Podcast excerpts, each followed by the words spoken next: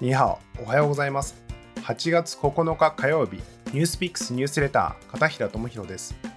この番組では、ニュースピックス編集部の5人の記者が、曜日ごとに今押さえておきたいニュースを5分間で解説していきます。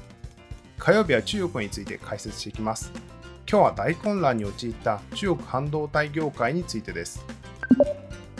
先週、中国関係の話題では、アメリカのペロシ議長が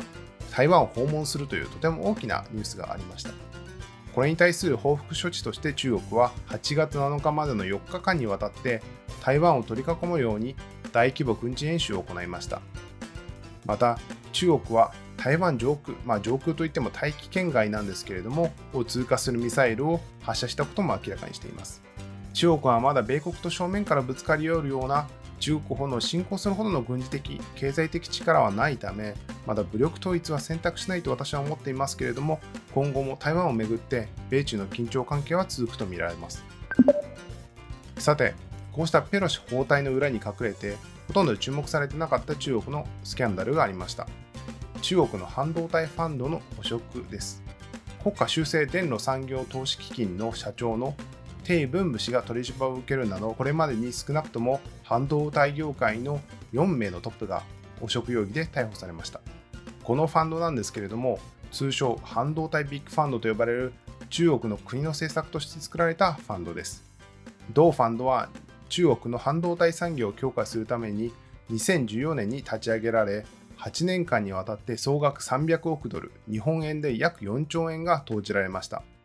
具体的にどのような汚職が行われたのかはちょっとはっきりしていないんですけれども、中国現地メディア在信によると、中国思考集団の前会長、張異国氏や張石京元共同総裁も身柄を拘束されているため、思考集団とビッグファンドの間をめぐった汚職なのではないかという見方が広がっています。こうしたビッグファンドは中国の国策そのもので、習近平選挙は2015年にハイテク産業を育成させる政策、中国製造2025で半導体を重点領域に選定しています。中国製造2025では IC 製品の国内市場のシェアを2012年の12.7%から2025年には70%にまで内製率を高めるとの目標を定めました。しかし2021年はこれわずか16.7%でこれ4%しか上昇してないんですね。残り4年で50%以上内製率を高めないといけないというかなり絶望的な状況になっています。なぜ中国が伸びないのかについては、国際技術ジャーナリストの津田健二さんがトビックス日本半導体復活の道の中で中国の半導体の技術者不足などを指摘されています。興味ある方はぜひこちらもフォローしてご覧ください。ともかく大金をファンドに突っ込んだのにあまり成長していない中国の半導体業界。そこでの汚職の追求となれば、半導体業界が伸びなかったのはこいつらの汚職のせいだということにできてしまうので、摘発を受けた人への追及はどぎついものになりそうです。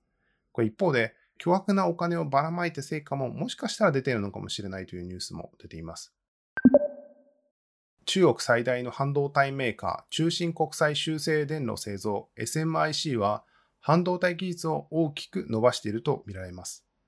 調査会社のテックインサイトによると SMIC が暗号資産のマイニング向けに出荷した半導体で7ナノメートルのプロセスの製造技術のものがあったということです。これ10ナノメートル以下の製造には最先端の半導体製造装置が必要なのですが、米国からこれ輸出が禁じられているため、装置なしに7ナノメートル製造に成功していることになります。